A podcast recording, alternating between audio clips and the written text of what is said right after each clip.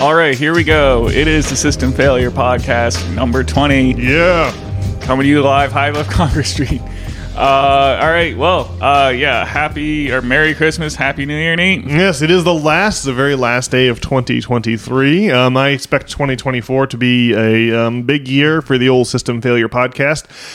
We are up to episode number 20, and uh, t- to my mind, I expect it to be about episode 50. Uh, by the time we get to episode 50, I expect us to be like really good at this. Um, so I feel like 50 reps is a pretty good um, a number to have in the can um, to where we'll start to be able to offer a real quality product. So we're going to cross that milestone here in 2024. We've been at this for 20 weeks now, I guess. I think we missed one or two in there, so probably something like 22 weeks. So it's been, and, indeed, it was midsummer when we first got started on this uh, glorious and August enterprise. Yeah, well, our little podcast is, you know, growing up. Yeah, we're getting uh, more downloads on the um, uh, statistics, uh, which are. is exciting. Yeah, so our, our numbers are growing ever, and now we're not we're like still like under hundred, but we're you know uh, we're still under fifty as a matter of fact. But uh, uh, but we can see, but they they you know they give you the information, and we're you know getting. Well, does that mean we're getting like 50 listens per episode? Uh, probably. I think that the most recent one um, after a week had 17, which is pretty good. They used to be all we'd get all you know all time. So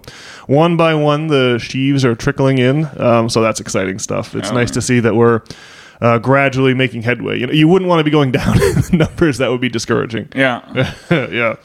Um, I think we have Brian your beautiful new podcast rig to uh, credit for um, actual sound quality that's you know, approaching a professional level versus uh, the Mickey Mouse equipment we had before, as it turns out.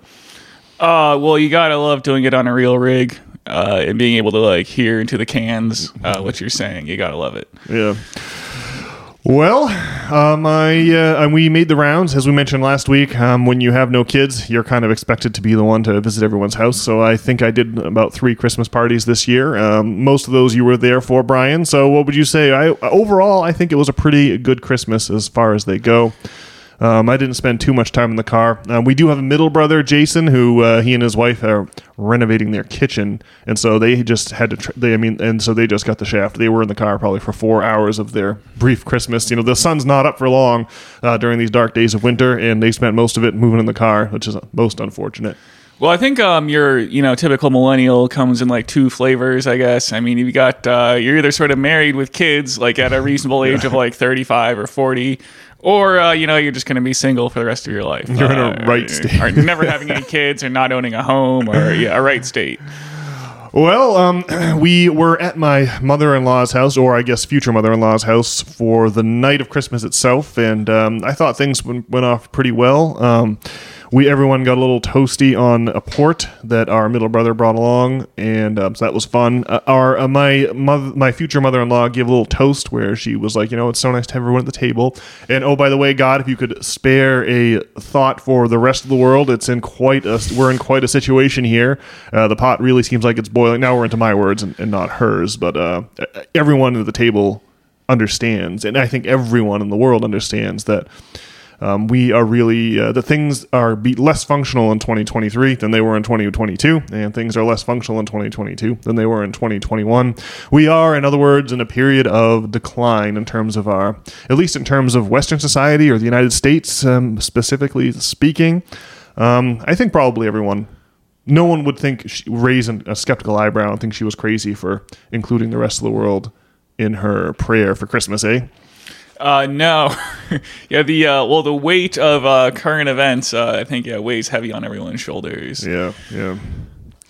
Um, the situation in Gaza, much ballyhooed on this very podcast, is uh, the latest example of madness, and it's broken even some of my internet minds. You know, some of my favorite public intellectuals seem to be unable to grapple with it. You know, the the August Sam Harris seemed unable to deal with. Um, with uh, the election of the Donald in 2016 and his his um, issues grappling with that have been very public. But I heard um, I heard uh, let's see Eric Weinstein like my fa- like whenever I see Eric Weinstein pop up on the podcast guest list, I get really really excited. He had a brief interlude about probably a month ago now with Dave Rubin, and he just seemed to think that uh, that the um, the Palestinians were just crazy people who were going to weaponize liberal democracy against the inhabitants of liberal democracy, and all rules were off the table. And I was like, I don't know, man. I feel like I just feel like when there's a when there's a land grab, people are going to feel a certain way about that, and when there's an imbalance in power,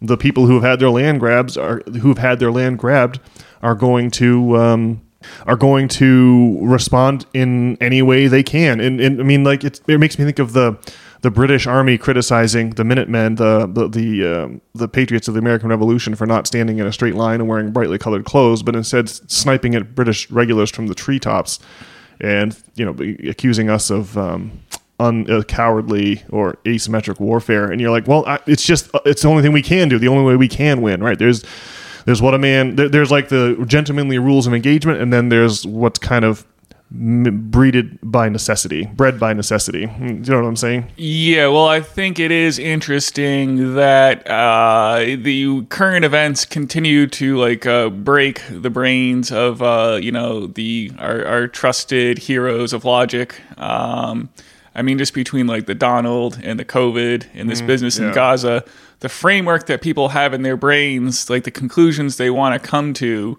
doesn't seem to uh, it, it, isn't jiving with reality, which I guess you'd have to think is maybe a good sign uh, or that uh, change is coming, right? Yeah, yeah. Um, I I can understand. I guess um, if you are um, like our, our like our man Eric Weinstein's an Ashkenazi Jew, so I can imagine that that would probably make it really hard to get an objective read on the situation. But usually, everything that comes out of Weinstein's mouth is um, either incomprehensible to me because he's way smarter than I am, or seems like genius because I can just barely grok what he's saying. but in this instance, I was like, yeah, I think um, it's a lot like the war on terror. You know, um, like it's like saying that the war on terror happened because people in other countries hate our freedom is um, kind of the same the same as suggesting that the Palestinians are merely uncivilized and barbaric, and that's why we're having this problem. It's like, well, I, I think that they have some political grievances that, if you listen to the, what those political grievances grievances are, it st- the, the situation starts to make a little more sense. um, but yeah. Yeah. Well, I was listening to uh, Crystal and Sagar respond to some, you know, uh, fan emails or whatever, and you know, one person was asking them why they can't be more charitable to Israel in their coverage. And, uh, and you know, Sagar was saying, "Well, how much can you talk about October seventh when you know it's just uh, there's just tons of footage of uh, Palestinian neighborhoods in Gaza being leveled, Wow. Yeah, that's pretty good. and uh, yeah, like I mean, how much can you talk about 9/11 when like you know America's having its misadventures in you know Iraq and Afghanistan? Uh, I mean, it's it seems highly comparable, and yeah, I don't know. What we need is like some kind of pro-Zionist defender to get on here and uh, make it all make sense, I guess. But I don't. It's crazy that uh, somehow trying to like be better than the the Palestinians or the Hamas or whatever. It doesn't seem to be an option, and that the only uh, the only like morally justified play in the minds of these people is to yeah level you know Palestinian neighborhoods. I guess. Yeah, you want. Yeah, we should have a. We should have a. Hopefully, if there's a, if we, we need a pro Zionist uh, sort of um, person to send us an email at knopp.substack.com. Let us know why we're completely uh, out of touch and totally mad. Um, and big shout out to Crystal and Sagar. They have the best news program out there. I reckon. I don't necessarily agree with those guys and their editorial uh, capacities, but um, they really, I mean, it, they're- they just have news that's not like bought and paid for by Pfizer, and it makes a huge difference um, when you when you go to consume it. Um, so breaking points, Crystal and Sagar, good stuff. Mm. Yeah, well, I mean, it's just one of the many things why, like, between that and you know X being no longer uh, government propaganda, we got to get excited about the drama that's about to go down Yeah. in 2024 here. Side note, uh, we are getting emails at not at substack.com, but they're all advertisements for search engine optimization or YouTube optimization. Um, but the uh, the the emails they send us are from like people's email accounts who are selling the service and who can see how many episodes we have and reference in the email. So uh, although no one has emailed us at knopp at substack.com yet um, with to, to actually respond to the things we're saying on this pod, we uh, are, apparently our uh, pods out there enough to attract the to attract the flies that always surround the carcass, you know, of the advertisers. In other words, um, so so that's exciting stuff, eh? Uh, we're getting out there. Yeah. All right. Well, what else you got new, Brian? I have a I have a, an in- interesting antic- anecdote from uh, from Home Goods, the uh, the appropriately named home goods store. But uh, have you got anything for us before I launch into that tale? Well, just I was over at you know CBG on Friday, the uh, local I don't know watering hole. They have food, and uh, that's reasonably good until like twelve. So uh, you know it's it's pretty good. Brutally expensive, like all restaurants these days, eh? Uh, well, I mean, I think compared to other places, it's on it's on a curve, you know. So it is brutally expensive, but it also could be worse. Uh, yeah, yeah. And the food is really good. Um, we should we should say the CBG is decent decent chow. I mean, they have menu options for under twenty dollars that are and they're open till midnight, and the food is not terrible. So I mean, you could go and I mean, it's like fifteen dollars for a uh, you know a, a meal at McDonald's these days, right? Yikes, and that's yeah. straight poison. So uh, it is at least better than that. Although they were unfortunately sold out of the fish and chips, which I think are pretty darn good for eighteen dollars. Is there anyone in the world that doesn't like fish and chips? That's one of the great meals, uh, you know, uh, great meals of all time. If you can eat seafood, you're definitely into fish and chips. I think it's also worth mentioning that over at the CBG they have a huge picture of the Big Lebowski, so that shouldn't go unnoticed. Uh, just a little point of order. But uh, what's the meteor tail here? What what happened to the CBG? Well, I was just talking to this dude, Tim. So shout out Tim, who I sh- shilled the podcast to. Now, Had you met Tim over there, or did you go with Tim? Well, I just went over there and I started talking to him. Ah. Uh, I guess so. Tim, you know, I guess he was also born in '83, like yourself there, and I guess he is like the head of like a bank in Brunswick, and he used to own a home or something or a condo in the West End, but he's since sold it, and now he's doing like the van life with his dog. What? He, wait, so he he is um he runs a bank. He used to have a home, but he sold it and moved into a van. Yeah, I guess he sold it at the height of COVID. Um, you know, the market's going crazy. And uh, yeah, he's in a van now. And I don't know. Well, he just uh, seems to agree. Well, we were talking about how, uh, you know, what the 90s were like in the post, uh, you know, Berlin Wall coming down, but pre 9 11 days, you know, before the dark times, before the empire. and, uh, uh, well, uh, I don't know. I was trying to explain about hypernormalization. Uh, you know, speaking of hypernormalization, I was trying to think of a good example of hypernormalization in our modern age.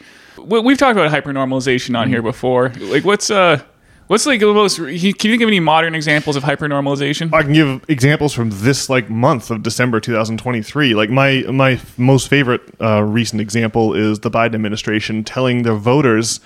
Um, uh, the the economy is great. Look, GDP numbers GDP numbers are good, and unemployment numbers are good. So therefore, we've done a great job with the economy, and there's nothing nothing's amiss. You should we should all just whistle past the graveyard. Yeah, I guess that is a perfect example that the economy is great is like uh, the ultimate example of hypernormalization where I mean you just have to look around you and like what they're selling yeah it does not match huh and like in hypernormalization you know it's well it's this term that came from like the collapse of Russia right Like, yeah. leading up to the fall of the Berlin Wall where they had to act like everything was fine but we all knew that uh, or, or the people of Russia knew that you know it was going down the tubes yeah, I, I guess uh, in our current society, so you just you just have the band of people who aren't buying what the establishment is selling, and then uh, I guess to us, everything the establishment says sort of seems like hypernormalization, and then you have the people who.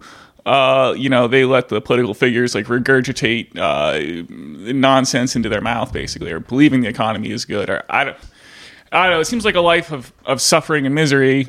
Although being uh being woke or whatever it is that we are is also a life of suffering and misery, I suppose.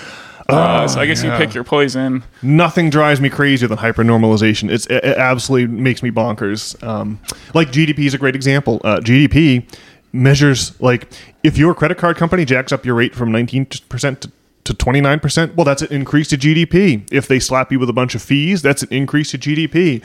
If uh, your uh, landlord jacks up your rent, that's an increase to GDP. It's, it's just a crazy number. It's like, uh, it'd be like if the Chinese slapped 550 thousand dollars of debt on all their students and then announced and then counted all that as their GDP as their GDP number. It's so fraudulent and so ridiculous. Um, so yeah, it, it, it seems like to your point, like it seems like the pie is basically half and half, or or maybe beyond maybe it was half and half in 2020 where half people are like well i have a house i have a job things are going fine uh, it's never been easier to order packages on amazon i don't know why all the people are screaming on the internet. And then half of us are like millennials like um, this gentleman tim who you mentioned uh, who living out of a van or who have no path to home ownership or no path to having a family and just are going ah, what do we even do? Why bother getting up and going to work if you're not going to be able to have those things? There really isn't it's really destroyed the whole rationale for going to work and you know that's why we get the no one wants to work um, canard so constantly regurgitated.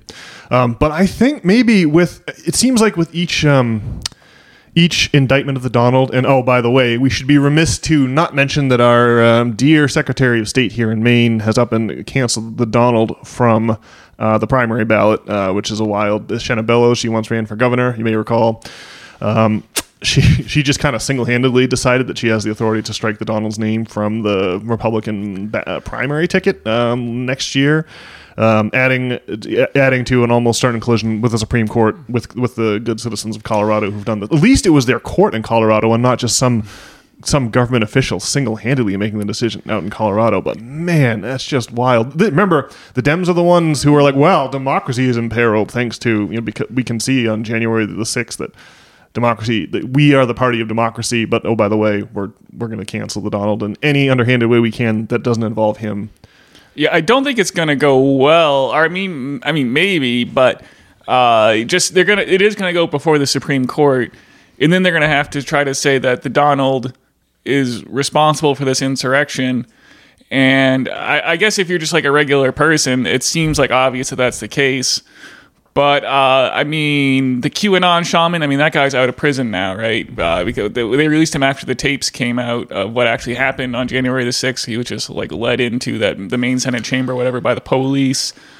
Um, although they said he got released for good behavior. Um, uh, yeah, I just, I, I mean, well, the Donald like tweeted that people should not riot at the Capitol too. I, I think it's a tough case to actually make and, and the, there's also like the uh, FBI, FBI, informants and whatnot. And yeah, the yeah. FBI testified that they couldn't re- remark how many FBI people were there on the day of January 6th and yeah. whatnot. What is the name of the man who Ray uh, Epps? Ray Epps, yeah, who has on video of the day before suggesting people go into the Capitol. It turns out the man's a federal agent of one stripe or another. Yeah, and I too have seen those videos of like the Capitol Police pointing out the landmarks, you know, and the protesters filing through orderly through the Capitol Rotunda and admiring the mo- the um, the the mural of the apotheosis of George Washington to be found underneath the dome, and like uh, it's just it's not it's not the threat to democracy that they'd like to use as a rationale to cancel the Donald. Um, to cancel the Donald from the election, but I think their efforts are just going to drive more people into the Donald's camp. Said another way, the half of us that are aware that the, of the hypernormalization going, uh, roughly speaking, I think you probably agree with me, Brian, that the, the half of the pie who who think who can tell that something's crazy is going on, we're the ones who um, maybe we don't maybe we don't vote for the Donald, but we're at least rooting against the establishment.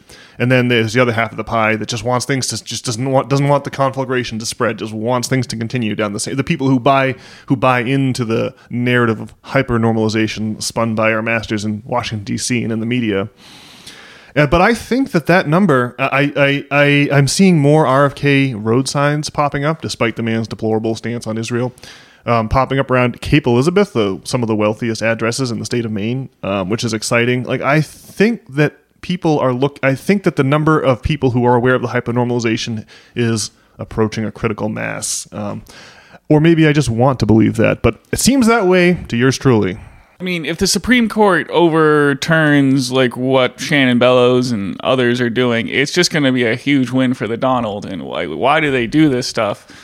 And uh, well, Bill Burr was on Jimmy Kimmel saying, you know, like, yeah, if you guys hate the Donald so much, you know, just stop talking about him. Yeah, you know? I saw that bit. Yeah, that clip. He's like, the, the man's a narcissist, which you, you you need to have like emotionally neutral towards narcissists is the strategy, according to uh, Wilfred Burr, um, who is who is always um, always hilarious. Um, yeah, that's pretty good. I saw that clip too. Uh, that's interesting. yeah, it's certainly it's certainly wild times.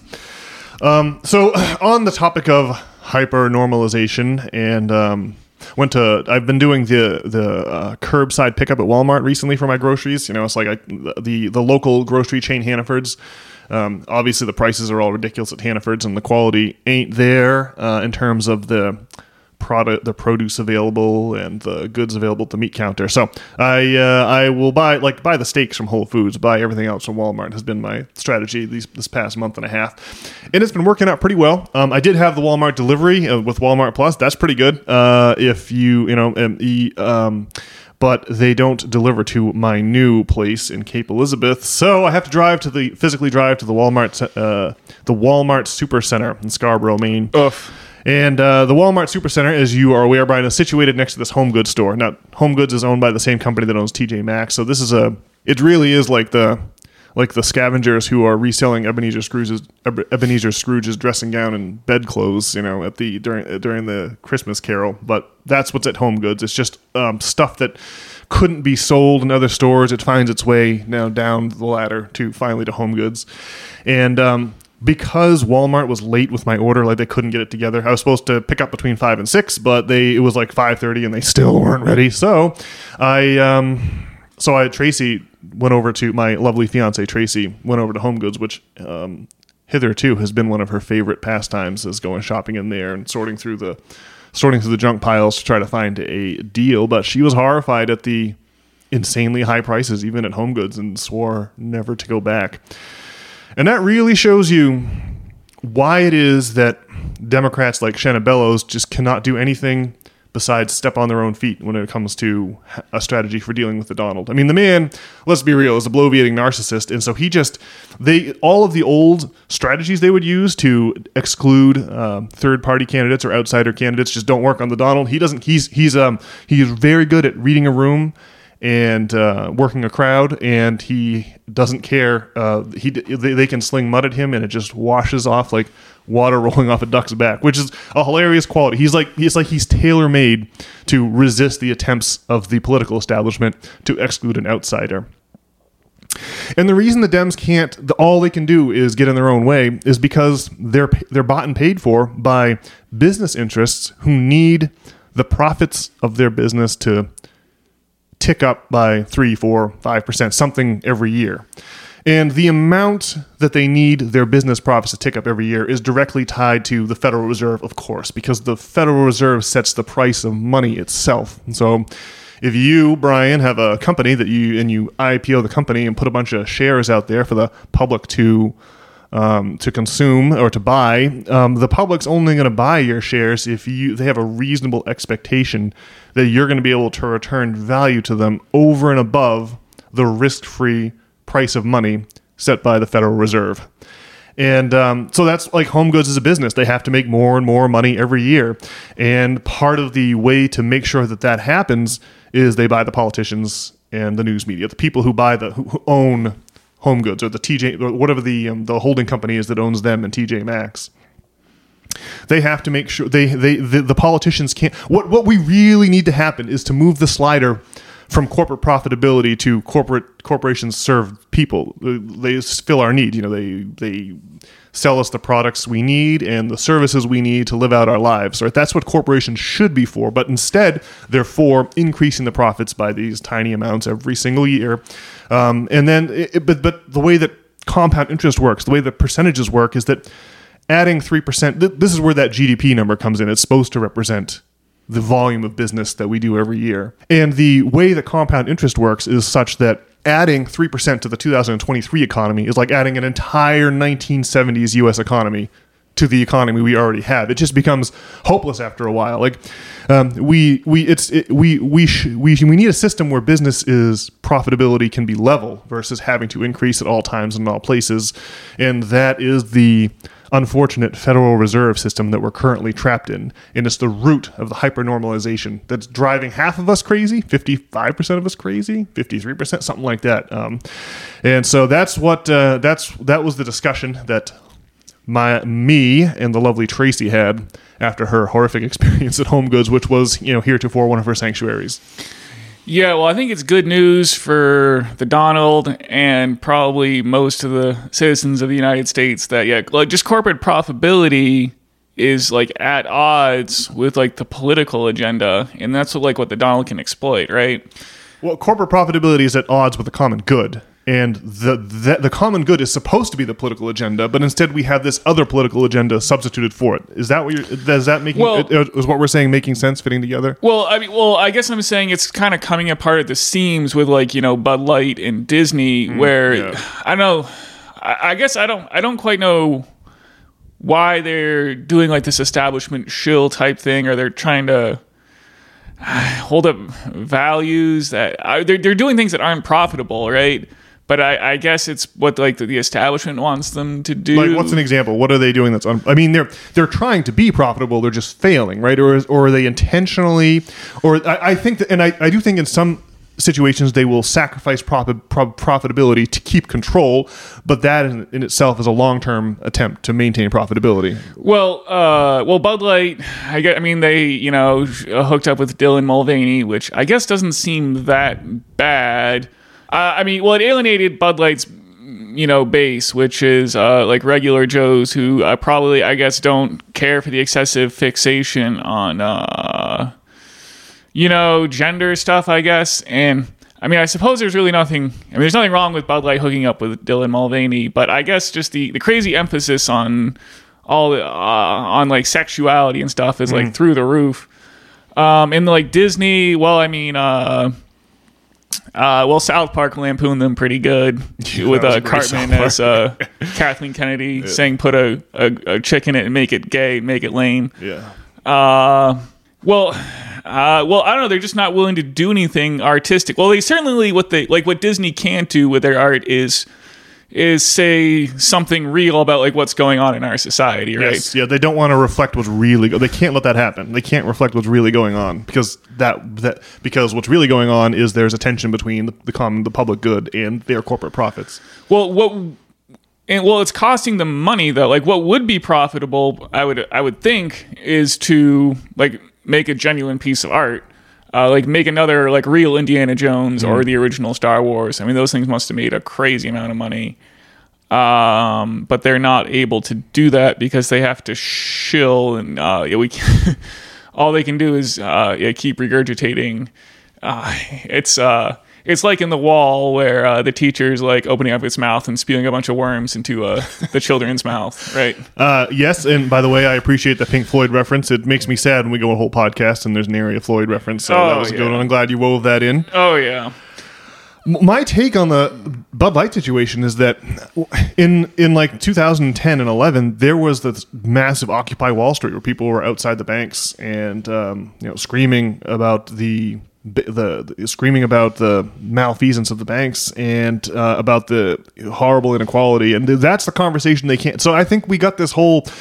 Um, first, it was gay rights, you know, and everyone everyone could kind of agree across the broadly across the political spectrum. Yeah, we, we've not been kind to those of us who chance to be homosexual. Maybe we should reform our ways and and, and put them on a more equal political footing. Fair enough. And that kind of was that kind of got Barack. That was like the tied in with the first black president, and so we just kind of went down that path. I think that the people who own, like the same people own Budweiser, or I think InBev is actually a European company that owns Budweiser now. But broadly speaking, the Davos crowd owns InBev and, and Budweiser, and they also own Disney. And I think that they thought that arguing over, you know, what the definition of a woman is and all this crazy transgender stuff, this is a this is a th- there's an element of that that fits in with uh, well, maybe we maybe folks who they're really like when you go hunting right sometimes you shoot down a deer with antlers and it turns out to be a female. Like transgenderism is like a thing and maybe we'd ought to extend the same political consideration all well and good for sure. But I think they thought that this argument was a good way to distract from the banks like, and the inequality and that they started this whole discourse and then Bud Light hired a moron out of Harvard uh, for their hired their marketing department, and this moron decided to inject that Trojan horse, that faux political philosophy, into the Bud Light marketing campaign, and it blew up in their faces. So I think that that's a screw up, right? It's not like they're not. I don't think that they're pursuing a strategy of ceding a little bit of profit now so they can take more profit later, right? They're not giving up a pawn now so they can take a queen later in terms of their corporate profits, which I think a lot of this is. Well, I think it's just that the old framework it doesn't really seem to work. Like I, it seems like appealing to uh, I, I don't know what to call this topic, but I mean, I get social Marxism or whatever. Or, Cultural Marxism, yeah. I mean, that's a terrible term as we've. It's a it's a it's a hyper it's a canard as we've talked Yeah. about for real Marxism. Uh, but well, just another example is just like the COVID lockdowns. I mean, were terrible for business, right? And so Well, they were great for Amazon's and Walmart and Home Depot. Well, they were were- wretched for small business. it was right. good for a few yeah select uh but it's not good for like the nfl for instance and that is like a powerful moneymaker and there's a lot of like you know capitalist interests that suffered i think as a result of the covid and so it makes an opening for the donald but i guess uh but i i- generally speaking just the old model of looking at things uh, is just it's falling apart for the for these podcasters with these issues that come up, and it's falling apart for businesses. It's, it's hard to pinpoint, I guess, exactly what the old way of doing it is. Other than that, it doesn't seem to be adapting to. We're just still trying to apply this old model, and when new facts come up, people are having a hard time changing. Definitely, yeah. The old, um, the the old, the old framework. It's like a bed sheet. It's like a it's like a sheet for your bed that's too small, right? It's it's you have to stretch it and tug at it in every direction, but it no longer covers the insane situation we find ourselves in. And what we need is a new bed sheet. But of course, the people who are invested in the old bed sheet do not want to let that happen. So they're just damming up history, and it's just it's like a zit that's getting more and more swollen and more and more pressurized. Um, and um, and man, I think the 2024 election feels it feels like the march to a climax in the way that 2020 did not. Um, and it's definitely true that Biden is way behind in all the polls now, thanks to these ridiculous indictments, and thanks to the fact that the Dems, the, what the what the Dems need to do is say, we're, what we're going to do is, um, if they want votes, if they want to appeal to the folks who don't buy into the hyper normalization anymore, they have to be like, well, we're going to sacrifice some GDP. We're going to sacrifice some corporate profits to make things better for regular people. We're going to, in other words, ameliorate the mounting inequality um, that matches pharaonic Egypt or Rome at its uh, Rome at, at its twilight. Um, but they can't do that because their donors are specifically paying them not to do that. They won't be reelected, and that's I think why they are just employing strategies that only make the problem worse. There's nothing they can do. We've got to get rid of that old bed sheet, and no amount of tugging at it, like our dear Secretary of State, Ms. Bellows, can possibly make that bed sheet fit ever again. Well, like inevitably, what what our government needs to do is like grow the customer base for these you know companies rather than continue to like shrink and extract from them, right? Yeah. Uh, and that's like the flip that's it's gonna need to happen and is not happening and it's it's uh there's just that tension about yeah switching to that new bed sheet uh that uh, we're watching play out right we've been I, I think that fundamentally what we need is democratic oversight over the means of production right? That really i think that is the that is the flip that needs to be switched and we've been dying for it for a century now. Marx wrote about this stuff in the late 19th century. And we in america are part of a great a great we were part of a great revolution telling king george iii to get stuffed. Um, having the boston tea party prosecuting the American Revolution, um, resisting the banks during the Revolutionary era, resisting the banks during the Jacksonian era. Uh, Lincoln, Lincoln Secretary of State Seward, eschewing the Rothschild banks in Europe in their ridiculous usurious demands for interest to borrow money to fund the Civil War, and instead just creating a greenback that doesn't involve borrowing money at borrowing our currency at interest from the rich. Um, Teddy Roosevelt trust busting in the late 1800s um, and breaking up Standard Oil. But that that's about the time period that we stopped being a part of the Great Re- well, FDR. I would say the New Deal is also a part of that revolution, and that was the end. Um, we had a revolution in economics that redefined unearned income uh, as it had been carefully defined by the capitalist think- thinkers like Adam Smith and John Stuart Mill um, redefining things like interest and monopoly rent and actual rent uh, on your living space, redefining those things from unearned income to just there's no distinction between earned and unearned income. There is no all money you've earned counts towards GDP, like the aforementioned credit card fees, you know, being a part of GDP. That's not a that's not a constructive that's not a constructive good or a service. That's just a that is a that is a dead weight loss um, fee, fees for your credit card fees or interest rates or or rent increases. And we lost that crucial economic distinction. And um, since the 1970s, when it became technologically feasible to move our means of production overseas to other countries and take advantage of cheap labor there, know, since we doubled the amount of workforce by including women and getting two, thereby getting two incomes on every mortgage application. You can just see that we were a part of this great revolution and we were just about to get over the hump and now it's all fallen by the wayside and and we're going to have to kind of we're going to have to eventually get over that hump somehow or another. It it's it looks to this observer like a historical inevitability.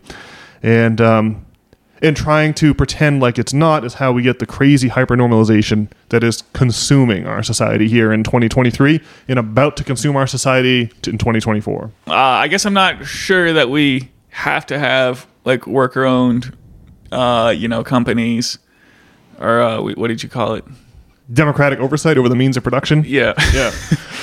but uh, I mean, it certainly would be nice. But uh, what we need are like some powerful, you know, like worker co-ops to, you know, outmaneuver uh, you know, the regular corporations if it's going to happen. Let them compete in the market. I mean, like the market has its problems. Like rich people are going to feed in, in a milk shortage. You know, rich people will be able to afford.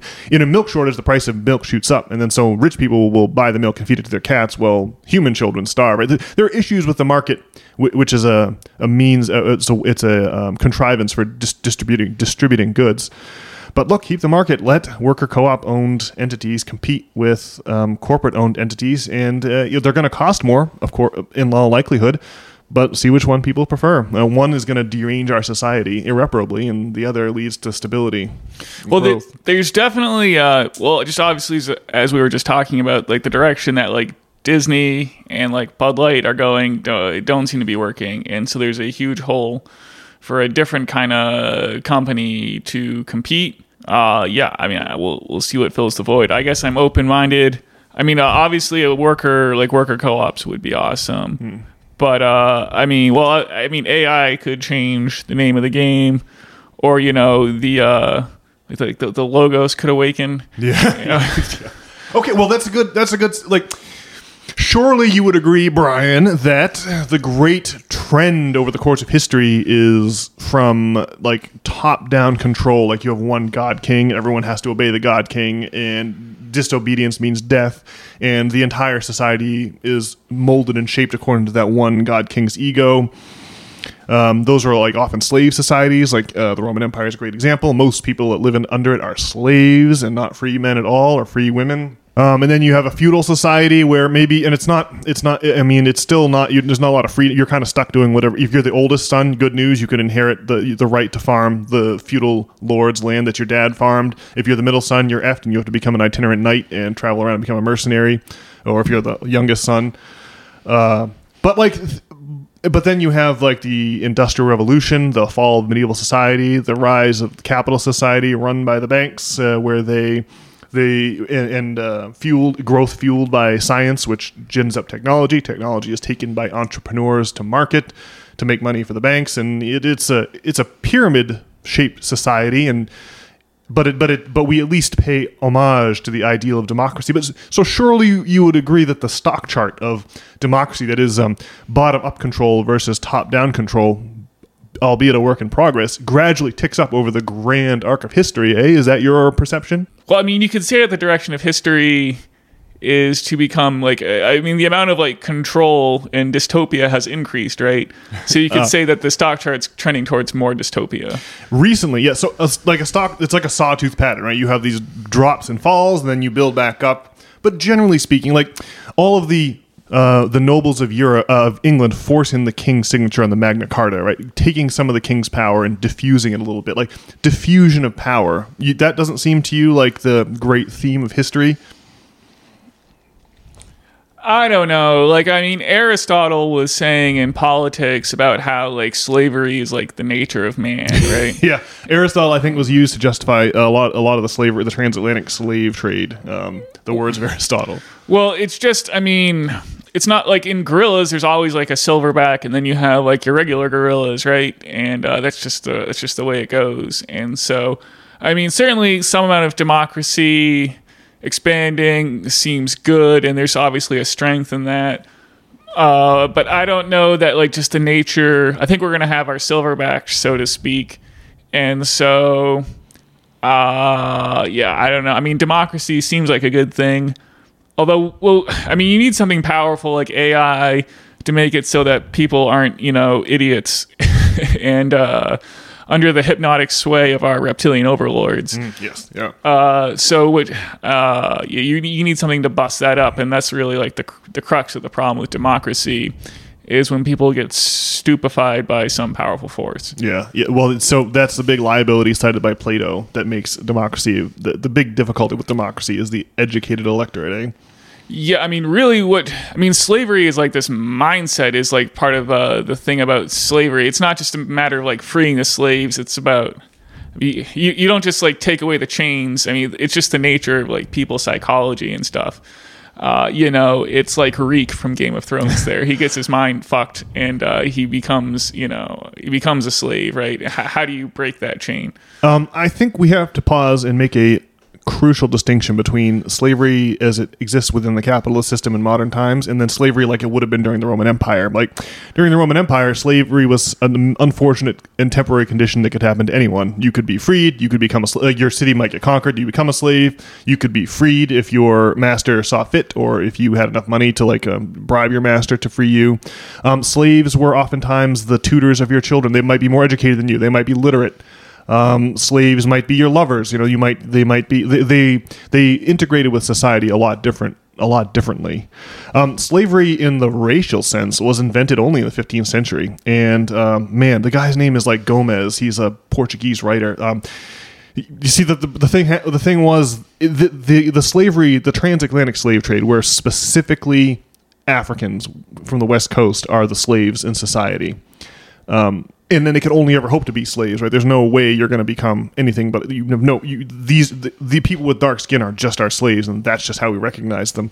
That all started with the sugar trade on the island of Madeira. Madeira was a Portuguese colony. It's off the coast of Africa. They discovered that you could take sugar cane and you could take that sugar cane, cook it down to create sugar, and that this drug was uh, highly profitable and desirable, and you could make a ton of money off sugar. But there's one problem sugarcane grows in tropical environments, and those boilers are miserable to operate. They're really hot. And so they had the idea of merely of plucking black people from the west coast of Africa, from the uh, Ivory Coast, and chaining them to the cookers uh, and forcing them to do that unpleasant labor. And doing so made them a lot of money. And the uh, I think it was King João of Portugal. And I need to I I would need to refresh my history, but the King of Portugal really needed this is a uncomfortable situation chaining people to the cookers and forcing them to make sugar for you. And they needed a rationale. So this guy Inez de Gomez I I, I Zorata Inez de Gomez is something like that. He wrote this book at the behest of the king about how black people were subhuman and therefore it was okay to chain them to the cookers and the rest is history. That mo- that economic model got exported to the Caribbean islands for the uh, uh, sugar trade there and then copied and pasted into the American South when king cotton became a huge crop in uh, the in the south of the U.S. and that that king cotton crop became even more important than sugar. Um, the when you watch like Gettysburg, that old movie, there's a um, there's a British attaché to General Lee's camp because the Brits were like their whole scam was take king cotton from the south of the United States, take bring it to the factories of Manchester, and turn it into textiles, and then export those textiles to India via the Dutch East India Company are the British East India Company, the descendant of the Dutch East India Company, to take that to India where it's illegal for anyone to sell clothes except for the East India Company. They have a monopoly there. That was the scam the English were running. And um, after a horrifying slave revolt on Haiti, they outlawed slavery, but they didn't really necessarily want slavery outlawed in the U.S., or at least they wanted to ensure that their crops, that, that their king, their cotton ex- imports from the southern United States remain intact so they could keep their scam running. But the point of this whole diatribe is that slavery is a degraded condition um, where people are kept in a, a, a, a, traumatized and uneducated state, making make presenting a huge problem to the outbreak of democracy is something that's very peculiar to the racial post-capitalist version of slavery and doesn't really match the concept of slavery from the Roman Empire. Whereas, you, as mentioned, you might have a tutor for your children who is literate and is a, is like a like is familiar with Greek philosophy. Um, it, so and, and and also people would pass in and out of slavery. Like it's like kind of like bankruptcy. It just kind of it's un- unfortunate if it happens to you, but it isn't like a permanent condition. So I think that distinction ought to be made. Um, but overall, I'm trying to convince you here that uh, that we at least pay lip service to democracy now much more than we used to. Right? It used to be the belief that people were fitted into rigid caste systems and that the lower caste would be unworthy of making decisions, and this was the rationale for heavily top-down societies. Um, and surely the facts on the ground lend themselves to this idea that we live in much more bottom up societies. We live in a much more bottom up society, despite recent struggles post 1970s, today than people have ever lived in history. Um, does that seem like a crazy claim to you? Uh, I mean, so we're, you're claim- we're getting more democratic. Yeah, the things gradually now maybe things have gotten less democratic since 1970, but over the long term, like um, for example, women's suffrage in the early part of the 20th century, right? Uh, Or um, it used to be that, oh, like, when the United States was first conceived of, only landowners could vote, right? Then you had to allow, okay, we'll allow poor people to vote, and we'll allow black people, ex slaves, to vote, and we'll allow women to vote, and we just keep enfranchising more and more and more people, um, and becoming over the 300 cor- year course of history of the United States. Generally speaking, Demo- Democrat democracy has increased. That is to say, power has diffused among more people versus being concentrated. Even though the trend has reversed itself since 1970s, I shall certainly grant you. Uh, well, yeah. I mean, obviously, we don't have like, well, yeah. Well, we had a phase where we didn't have pharaohs as much anymore. Yeah. But I, I'm just not sure that you know dividing the wealth of pharaohs among everyone equally is like really what we should be necessarily trying. I mean, just having leaders is going to be the way of it, right? Well, I agree about the hierarchies. Um, I think that um, that that hierarchies are a natural part of human operation, and that you're not going to get rid of hierarchies. But what you can do is cancel out people's individual egos and self interest and make collective group decisions. Um, I'm thinking. I mean, uh, other examples of that happening might be the French Revolution or even the Communist Revolution in China. Like, no one believes. I think that the Chinese are running a democratic state, but there are supposed to be elections starting at the local level and working their way up through higher and higher ranks till you get to Xi Jinping. I, I think that if you don't vote for Xi Jinping, you get disappeared. And I think, but at least they're at least they're imitating this bottom up sort of control. Um, nominally like they're at least giving lip service to this notion of bottom up control versus before china had an emperor right a holy emperor who was beyond question and that was it was just total top down um, I, I don't know. T- to my way of thinking, anyway, even if I can't get you on board, Brian, I reckon that the stock market chart of democracy gradually ticks upward, even in, in and sometimes it crashes and sinks back down. But overall, we've we've evolved from slave systems to feudal systems, and from feudal systems to capitalist systems, and we eventually will evolve from the capitalist systems into something else. And that's really the that's really the roadmap that I see before us. Um, Well, I mean, I, I guess I don't disagree, but there's just something about how, the, like, the more things change, the more things stay the same. Or, and like, I mean, the the kind of enslavement we have going on now. Look, I mean, we've uh, joked in the past about how miserable it must be to work, like, you know, the fryolator at the airport, Popeyes. You're sweating over this crazily hot bubbling oil thing. It gets all on your sinuses and stuff. If you ever Ugh. worked a, a fryolator before, maybe you'll know.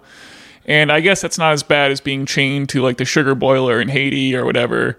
But um, I mean, they've got you working like super hard over this crazy boiler or the, the fryolator here in a way that's like even more. I, it's just hard to imagine that they- they're making you work even more like harder at this crazy thing than through uh, like the threat of the whip is uh, you, you just trying to make enough money to uh, you survive basically. You're absolutely right. I think what you're saying is true. We have oddly exempted the workplace from democratic to- uh, bottom-up control. We've like held it away. Like in every other uh, facet of life, we totally we celebrate democracy, but at work, we are very insistent that we want that top-down control. So yeah, I think work is definitely the obvious place, the obvious next frontier for democracy to conquer. Well, there's just this thing where technology is this thing that has to be figured out, and there's like this battle, like where the internet used to be like uh, this tool for uh, freedom, and now it's become like a tool of our reptilian overlords. Uh, and so yeah, there's just like a, a war in the marketplace of ideas going on.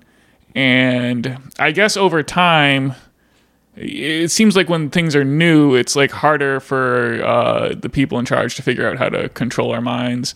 But obviously, they've gotten the hang of it. Uh, well, uh, except, well, I mean, it's been uh, like the like Facebook and Twitter and all that have been effective propaganda tools.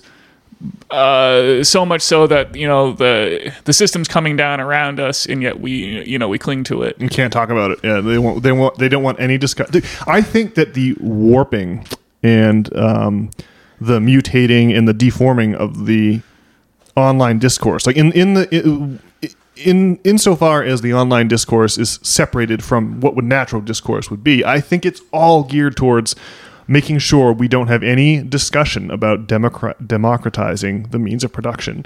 Um, like when we can't talk about the the possible the possible the, the possibility of vaccine injuries, even if they're rare, of a COVID vaccine. Well, that's because we're protecting corporate profits, right? There, there's this whole like, that it's because a tiny number of people have their hand on the ship's wheel over at Pfizer, and all they care about is optimizing profit. Whereas if Pfizer was run as a worker co-op, there would be you know a half dozen juggling balls for them to balance. A half do- profit would still be important, but it wouldn't be the only thing that matters.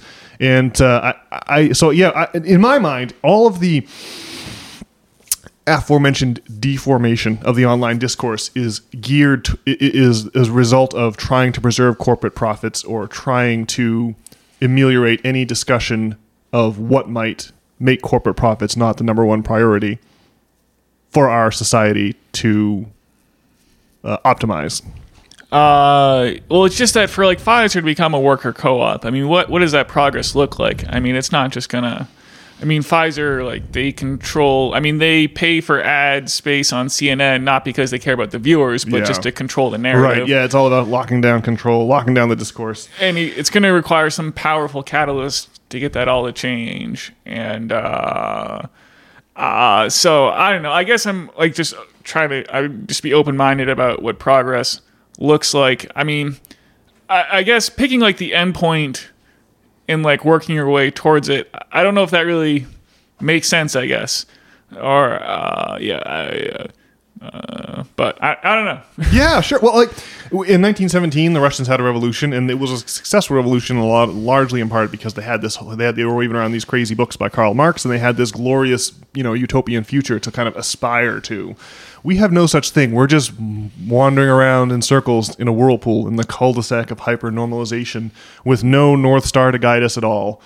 And uh, I think that we need a north star. Like, um, I like, I like the uh, idea of noted anti-Semite Jeremy Corbyn. Jeremy Corbyn was the was- he was the the party the leader of the Labour Party in England for the longest time.